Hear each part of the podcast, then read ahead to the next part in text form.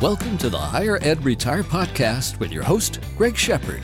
Greg is a fee only financial advisor who specializes in helping those in higher education to take control of their retirement. Since 2001, Greg has helped employees all over the country make the most of their retirement plans. Hey there, folks. Greg Shepard here with Higher Ed Retire Podcast. Man, do I got a good one here for you today. It seems to be a popular topic, and I assume it's crossed all of my clients' minds at one point or another. So today we're going to talk about, um, well, the question at large here Have you out there ever thought about hiring a financial advisor? Or maybe those of you out there listening, you already have a financial advisor, and, well, quite honestly, did you hire the right person? What services, financial services, should that advisor be doing for you? What fees are reasonable to be paying that advisor? You know, a lot of this information just isn't easily found out there. You know, where do you go to get this kind of information? So, if this has crossed your mind, any of those questions or all of them, well, this podcast is certainly going to be for you. Maybe not so much for those DIYers listening out there, the do-it-yourselfers. You know, you may find uh, one or two tidbits of information here, but you know, you're, the DIYers are going to do it for the most part on their own. So a lot of this isn't going to apply to you. But let's go ahead and jump in and figure out what your advisor should be doing. Unfortunately, my profession is one of the least trusted professions out there. Uh, you know, it's going to be right up there with those politicians and those car salesmen. Nothing against car salesmen or politicians. That's just the way it is, right? But why is that? Well, like most professions, here in our industry, we do have our share of bad apples as well. Now, one difference is that our bad actors get publicized when they get caught doing something wrong because usually it ends up costing people a good deal of money.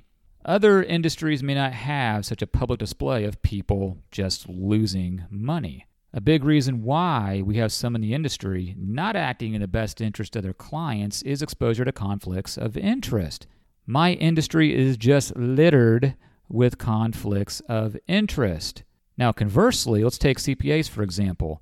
Not much room for conflict of interest in that profession. Typically, you just pay them an hourly fee and they do your tax return. Pretty simple, right? And that's probably a big reason why CPAs are, in general, more trusted than those in my industry. So let's go ahead and get into it. Um, you know, I'm going to talk about three things here, three main topics when it comes to hiring a financial advisor and what you should look for. First, I'm going to spend some time talking about fee structures and what you should expect from your advisor when it comes to how much they charge and how they should be charging their fee to you. Second, I'm going to get into the different kinds of advisors out there. You'd be surprised on how nuanced this industry is, so I'll expand more on that here in just a bit. Third, I'm going to answer the question of what kinds of services should be expected from your advisor. This is often a question people, you know, people just don't know how to ask because most people out there just expect a financial advisor to manage their investments for a fee, and that's pretty much about it. Well, folks, not so much anymore. There's a lot that goes into being a financial advisor, one of which, of course, is managing those investments, but we're going to get into all that stuff as well. Okay, so first thing here are fees and the conversation surrounding that. So, what's reasonable and how should your advisor be charging those fees? What fee structure should they be using? But before I get going here, let me preface this topic by telling you that this industry has certainly changed over the last decade or so, you know, in, in a positive way with the emergence around fees and conflicts of interest. With the comeuppance of the internet lately, there's just more information that's readily available. Of course, this just wasn't the case a number of years ago. Now, as a financial advisor, you must be transparent when it comes to fees and conflicts of interest, if you have any. Now, this fee topic is going to lend itself to a bigger picture of an advisor being a fiduciary. Okay, a lot of you out there might know that term fiduciary.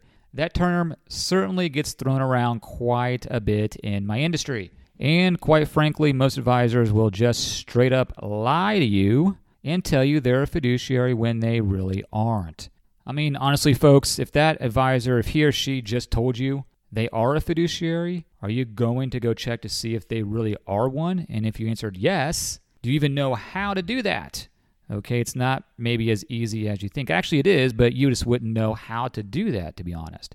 So, this term fiduciary is just going through a blender the last couple years in my industry. There's a massive lobbying power blocking some really good legislation. Gosh, I say that out loud, it's like an oxymoron. Really good legislation.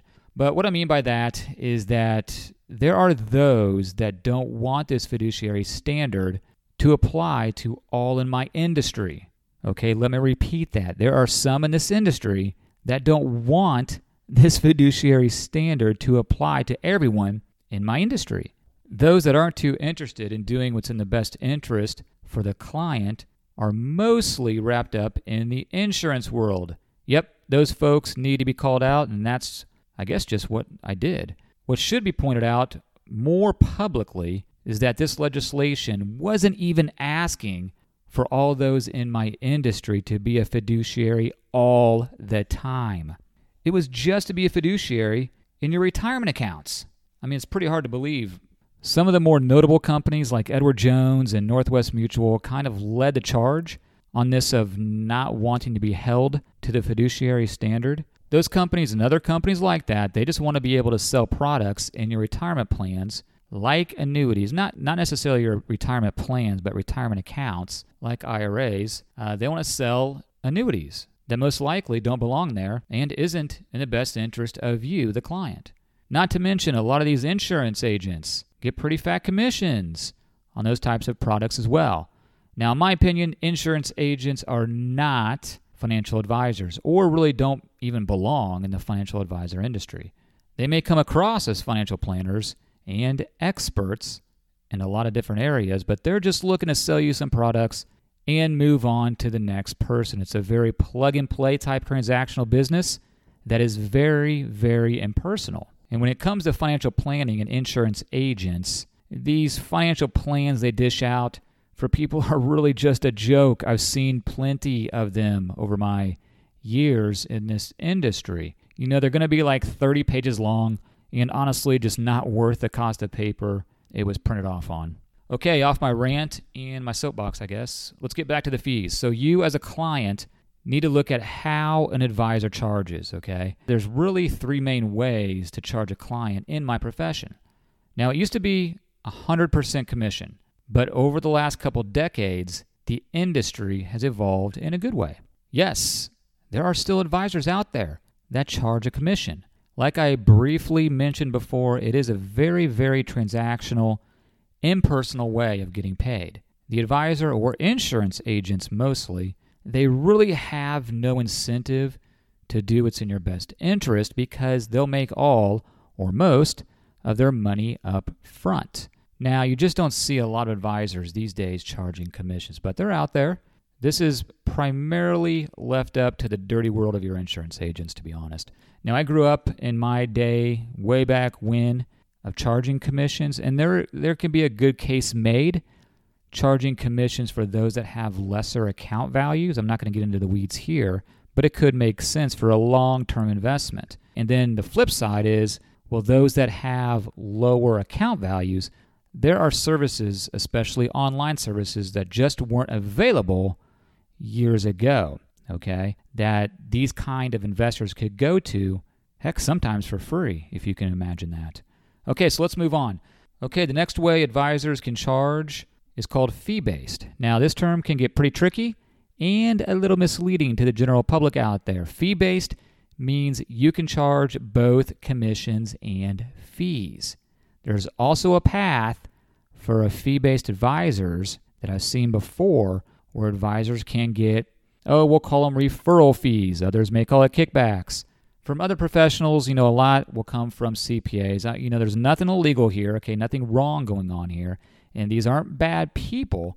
In fact, I know a lot of advisors, not a lot, I know a few advisors that do this and they disclose everything to their clients. So as long as there's disclosure, disclosure, disclosure, there's nothing really wrong with this. I just think it's a bad compensation model, to be honest. Moving on to the third way an advisor can charge, it's called a fiduciary fee only advisor. So, this is the world that I live in.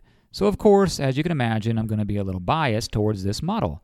Fee only means that your advisor can only get compensated on what's in the signed management agreement. This advisor can't get paid on anything else.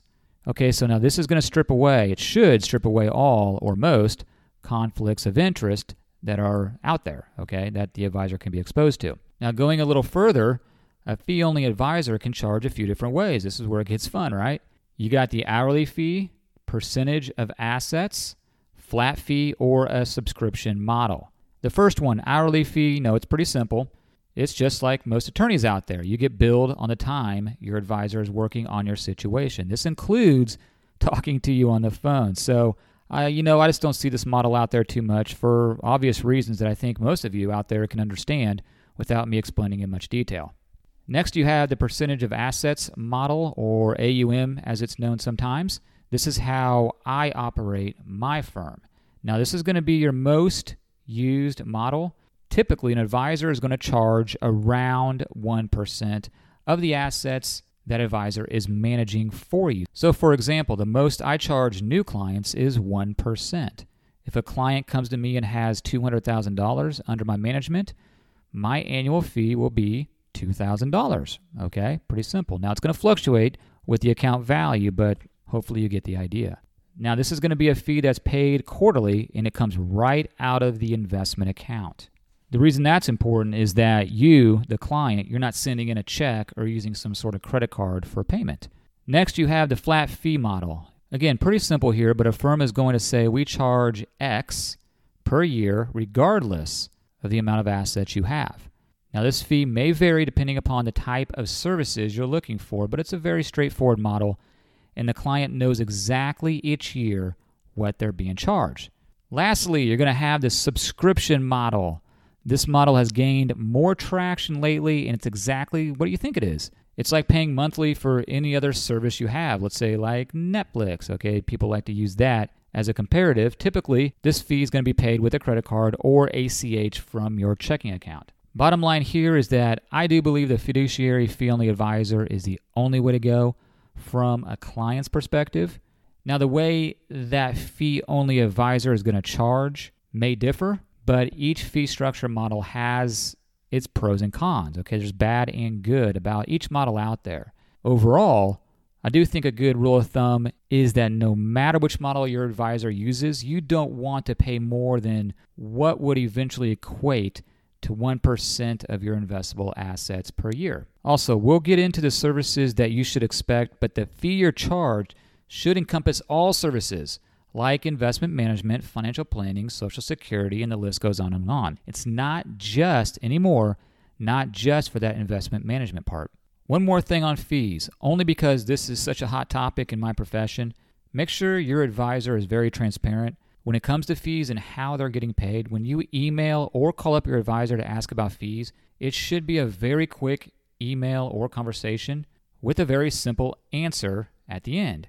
You know, I'll be honest, if you were to ask a lot of my clients right now what they're being charged, they probably wouldn't be able to answer that question right off the bat. And that's just because honestly they've forgotten. It's been years ago that I uh, that I explained the fee structure in detail. So I, I understand that a lot of people out there just may not remember, but it probably was disclosed to them and talked about at some point in the past. So what we did to remedy this in my firm and to remain fully transparent on fees, we show our clients what our fee is each quarter when we send out our customized statements. So even if you asked my clients what their fee is or was and they're not able to answer that, they can pull out their quarterly statement and see it right there in black and white. There's no gray area. So all advisors should disclose or be very transparent on how they charge and what their fees are. You know, honestly, in 19 years, I can count on one hand, probably one hand, how many times I've had a client email or call me to find out what their fee is. One more thing on fees, and I want this to hit home with everybody. I want this to get across to everyone listening out there. You know the old adage, you get what you pay for, nothing's for free. Okay, all those adages out there. You know, that applies to financial planning as well. I'm going to get into a little story here later in the podcast. This actually happened to one of my clients where they left my firm after they'd been with me for over a decade and went back to TIAA because they offer some services for free. I've seen this in the past, and it's not just with TIAA, it's with other companies as well that do some of these services for free. You've got to be careful of that. You're getting into a proprietary process, uh, a process that will only be inclusive of their products. Okay, you got to be careful. So I'm going to expand on that a little bit later in this podcast. All right, so let's go ahead and transition over to the next topic. Of shedding some light on the different kinds of advisors out there. The financial advisor or financial professional term encompasses a whole array of people in my industry. Are they an insurance agent? Are they a fee only advisor? Maybe they're a fee based advisor. You know, that list can go on and on. You can kind of compare this to someone that tells you they're a doctor. You know, I've been to parties before and I've I've been introduced to people that tell me they're a financial advisor and you know, without me telling them I'm a financial advisor, they'll just disclose all kinds of information. I wish they never would and I wish most financial advisors wouldn't um, at parties because it's about like watching paint dry. But I can just tell right off the bat what kind of financial advisor they are. Um, that it's a very general description of what one can do for a living. It's kind of like when someone tells you they're a doctor. There's a ton of different kinds of doctors out there, right? Now, I'm not saying financial advisor is like a doctor. We're not out there potentially saving lives each and every day, but you get the idea. There's a lot of different subsectors of each industry. Now, pushing on regarding those in my industry, there's a lot of people that are going to be salespeople or asset gatherers. As I've mentioned before, salespeople are going to be those that are just looking to sell you products that you don't necessarily need. It's going to be more of a transactional deal, like when you go buy life insurance. How well do you really know that person that sold you that life insurance policy? Odds are you wouldn't know him or her if you ran across them on the street or, or on the sidewalk. Now, asset gatherers, they're going to be a little different. These can be people that fall into fee based or fee only models, but they'll use a third party money manager to invest your assets. So, what that means is that this advisor is not managing your investments. All they're doing is gathering as many clients as they can to throw them in models. And guess what? Those models are going to be managed by, you know, some outfit maybe out in New York, somewhere else, okay? They are not managing those assets. And on top of that, you're actually paying the advisor and that third party money manager. So, why are you paying the advisor a fee to manage your investments when they literally are not managing your investments? Well, I've seen this so many times before in the past. That advisor, you know, they're going to throw in different services to help justify that fee, like Social Security planning or certain retirement planning services. Your asset gatherers are typically masked as salespeople because that's truly what they are. These individuals typically dress very well and are generally very good talkers. You all know the type of person I'm talking about. Not bad people or really not doing anything wrong. I just think it's pretty misleading. Okay, I've run across this a lot in the past because what they don't want you to know is that if you were a little more resourceful, no disrespect here, but if you were a little more resourceful, there are many services out there that would manage your investments in various models, and you could also outsource that Social Security financial planning service as well. But of course, they ain't going to tell you that, right? Lastly, I'd like to talk about the different types of services you should expect from your financial advisor. Now, obviously he or she is going to manage your investments. Not they're not going to source that out like I just spoke about to that third party. You know, my opinion is that if your advisor can't manage your investments, then he or she really shouldn't be in the business. I think that should go without saying. So, the service of managing your investments is table stakes and mandatory, and I'm not going to elaborate much more on that. I believe one of the best services an advisor can provide is education, especially with you being in your field. You know, most of you out there listening are going to be in education. So, I assume you enjoy consuming information. Is that maybe a correct assumption? A lot of advisors out there, you know, they're going to be afraid to teach their clients too much. They don't want their clients to know everything for obvious reasons. You know, these advisors, their insecurities are going to hinge on the fact that if they teach you too much, you'll do it on your own. And truth be told, a lot of you out there can do it on your own. But this has never been an issue for me and my clients. And honestly, I found that most people out there just don't want to put in the time, which is understandable because most of you are wrapped up doing things in your own world and in your own profession. But maybe of more importance, you all out there just don't trust yourselves to make important financial and investment decisions, which is very justifiable. You know, human behavior is interesting, and I tell you what, I've learned more about human behavior the last few months than I ever cared to learn during this pandemic. I had clients trying to sell stock investments in late March, and quite honestly, a couple did, which I had very, very little control over. But if these others didn't have someone like myself to talk to and bounce ideas off of, they definitely would have sold in late March as well. Which, by the way, if you're not familiar with the markets, as I talk to you, this is July. It would have been a huge mistake, okay, back in March. So for some people, they're grateful to have someone protect themselves from their money. Just knowing the fact that they could make investment decisions based on their emotions and not technical or fundamental information. You know, I see a good financial advisor as someone who can easily explain what they're doing from an investment perspective in an educational manner. So, for example, I send out weekly videos to my clients explaining what's going on economically and what current events we're looking at that may impact their investments. Clients love it. I well, I think clients love it. I get a lot of good feedback from it. But I get to share with them information that they haven't thought of or wouldn't even know to ask me about. And quite honestly, I'm not too shy about sharing the bad information as well. That I think people out there can respect that. You know, I'm not right all the time. I try to be right all the time, but a lot of times it just doesn't work out. I know it's hard to believe, and my wife will certainly, certainly tell you this. But the point is, I'm certainly not shy about telling people that investment we bought just isn't working out and that we'll need to go a different direction. I also use a lot of economic graphs that were customized by a colleague of mine to help explain economic trends and show people why we bought certain investments. You know, some of you out there just absolutely love that stuff. Others are like, you know, this is why I pay you and I don't ever, ever want to see another economic graph as long as I live. I get it. You know, over the course of 19 years, I've actually developed a pretty keen eye as to who falls in which category. So, your advisor should be doing some sort of education, in my opinion. Doesn't necessarily have to be on economics, but something related to why you're paying that person. Maybe you're getting ready to retire. Well, that advisor needs to educate you as to all the pension options you may have with the university and maybe how your healthcare options and Social Security fit into the picture.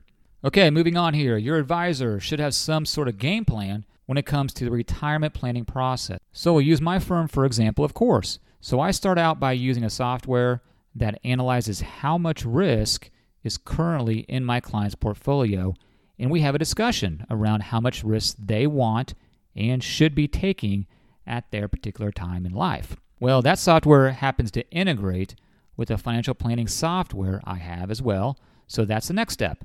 Okay, so we're going to talk about expenses and sources of income. And those conversations, they can actually take all kinds of tangents, but you get the idea. There really is no plug and play type of financial planning. Maybe a better way of saying that is you don't want a uh, what a one size fits all type of plan. The software we use is specifically designed to customize to anyone's situation. So after we have that part down, we then implement the investment decisions that we spoke about that will help accomplish the goals laid out in the financial planning software. And that's it. It's about a two or three meeting process, but it's very simple, it's concise, and I explain it to those that are trying to onboard. Now, hear me out. I'm not saying that what we do is the best out there. I'm just simply telling you that your advisor needs a process and one that he or she can explain in simple terms. So that's a good transition, actually. Speaking in simple terms or speaking of simple terms, I think a good advisor can and should be able to talk to people using just very simple words. This topic drives me absolutely crazy. Your advisor should not be using all that confusing industry lingo and jargon. I'll never understand why they do this. Well, actually, I, I do understand why most people do it because the reason is that he or she wants to sound really smart, and the less you understand, the fewer questions you're going to ask. I see this all the time on industry conference calls, at you know physical conferences, industry conferences. Heck, most of the time, I don't even know what these people are talking about. Fortunately, I'm at the point in my career where I really, really, really don't care what people think, so I'm not too shy about asking people to dumb it down a little bit for me. You know, I remember getting into this industry when I was, uh, gosh, maybe around 20 years old, not having a clue what people were talking about in my own industry. It was a little embarrassing, and I was pretty shy at that point. Uh, but to this day, I use that and I, I, remember that when I'm talking to clients and prospects. I figure that's why they are hiring me because they don't understand all the nuances of the investment slash financial planning world. So the last thing I want to do is talk over their heads just to make me look smart, which is pretty difficult to do uh, at the get go. Now, staying on the topic of services, you want to stay away from those advisors that try and sell you on the fact that they have these uh, what proprietary or an investment process that's unique in this industry. Folks for the most part all good fee only advisors are going to put you in inexpensive index related investments. For the most part there's versions of that but the good advisors are going to be aware of costs and keep those investment related expenses down. Now you know the old saying if it sounds too good to be true it probably is I, yours truly, actually fell victim to something of this version way early in my career. This is when I was working on commission, as I noted. Most out there were working on commission in those days.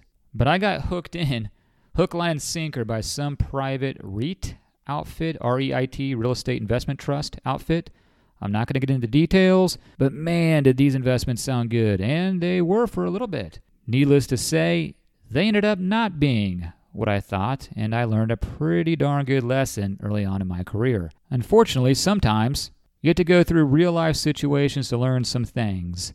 But remember, especially in the investment world, if it sounds too good to be true, it probably is. And that rings true for a lot of you out there going through certain kinds of financial advisors. I onboard, you know, prospects all the time.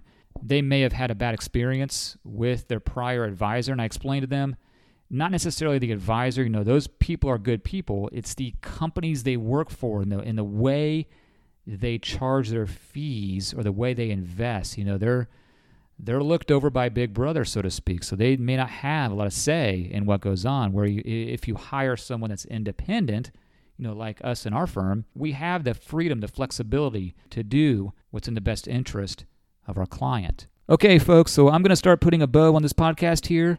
Now, you as a client or a potential client of an advisor, you should evaluate all the things I've talked about when interviewing that financial advisor. You're going to want to have a long, lifelong relationship with this person. Let me tell you, folks, it's a pretty big hassle to change financial advisors a couple years down the road. You really don't want to do that. So it's pretty important you get it right the first time, right out of the gate. There's so much more to it than managing your investments in this world, in my world. I haven't even talked about the trust element, which is probably, not probably, which is the most important intangible thing you need to have with your advisor. Remember, a lot of good advisors will look alike in the sense that they'll put you in inexpensive investments and they're going to have good software that they utilize. However, you must feel comfortable and have a level of trust with that advisor. Without it, Everything I just spoke about is pretty much pointless and meaningless. Okay, folks, I promise one last thing here. Most of you out there listening, you know, you're going to be in higher education. I imagine it makes sense to hire an advisor that specializes in working with those in higher education, at least it has some experience working with those in higher education. Well, they're they're out there. You might think that's a pretty specific niche and too hard to find someone that does that, but promise you, they're out there. We're out there. You just need to research a little bit and look around. So here's a quick story and a great example of what I'm talking about. I work a lot with KBOR, Kansas Board of Regents. They have a few uh, institutions or universities, well, in Kansas. I had a client that, upon retirement, chose to work with TIAA directly. I did reference this person uh, a few minutes ago in the podcast. You know, that happens in this industry, in this business. You know, you're going to lose clients here and there for whatever reason. You know, there's various reasons as to people as to why people leave. Well, this client, you know, she had been a client for about 12 years, I believe. So we did have a pretty good relationship. But she simply told me that TIAA had retirement planning services just like I did, but they were free. Free, free, free. Now, in my head, this was 100% my fault because I should have let her know earlier about a certain strategy I use for KBOR employees when they retire you know, this is a strategy that I've never seen any other advisor use in KBOR's retirement plan. It's one that we actually had to get approval by the IRS in order to use for future clients. And that was about six or seven years ago. But, anyways, before I had a chance to go over this with her, she had already transferred over to TIAA. Now, TIAA will never talk about her using this strategy because it entails taking money out of TIAA, which of course they are not in the business, as most companies are, they're not in the business of losing those assets. But my point here is since I've specialized in working with KBOR employees, I know all the ins and outs regarding that retirement plan. And in this case, a TIAA employee is only going to know what they're told and can't give out unbiased advice because they're they're going to be focused on using all TIAA investments in their recommendations. And of course, they're not going to recommend something that uh, entails you taking money out of their platform. So try and focus on using an advisor that has some experience in dealing with higher education retirement plans. And folks, this does not include the reps from the retirement plan vendors, mostly Fidelity and TIAA reps. Again, they're going to give you proprietary information in that regard. Okay, I'll wrap it up here and I'm going to end on that note. Please, folks, uh, feel free to shoot me over some questions that you may have, or maybe you have a topic uh, regarding higher education retirement plans that I haven't hit upon yet. You can find my contact information on my podcast website, which is going to be www.higheredretire.com. There's also a number of other podcasts on that website that uh, should be of use to you. Also, remember, my firm does work with those in higher education. So if you're currently looking for some help, just let me know and we'll see if we can help you out. All right, folks, thanks again for hanging in there today. This is Greg Shepard with Higher Ed Retire Podcast telling you to take control of your retirement today. Thanks for listening to the Higher Ed Retire Podcast. Just because this episode is over doesn't mean you can't continue your retirement journey. Please visit www.higheredretire.com to see how you can work with Greg or to simply ask him a question. Thanks again. S&A Financial Services is a registered investment advisor. Information presented is for educational purposes only and does not intend to make an offer or solicitation for the sale or purchase of any specific securities, investments, or investment strategies. Investments involve risk and, unless otherwise stated, are not guaranteed. Be sure to first consult with a qualified financial advisor and or tax professional before implementing any strategy discussed herein. Past performance is not indicative of future performance.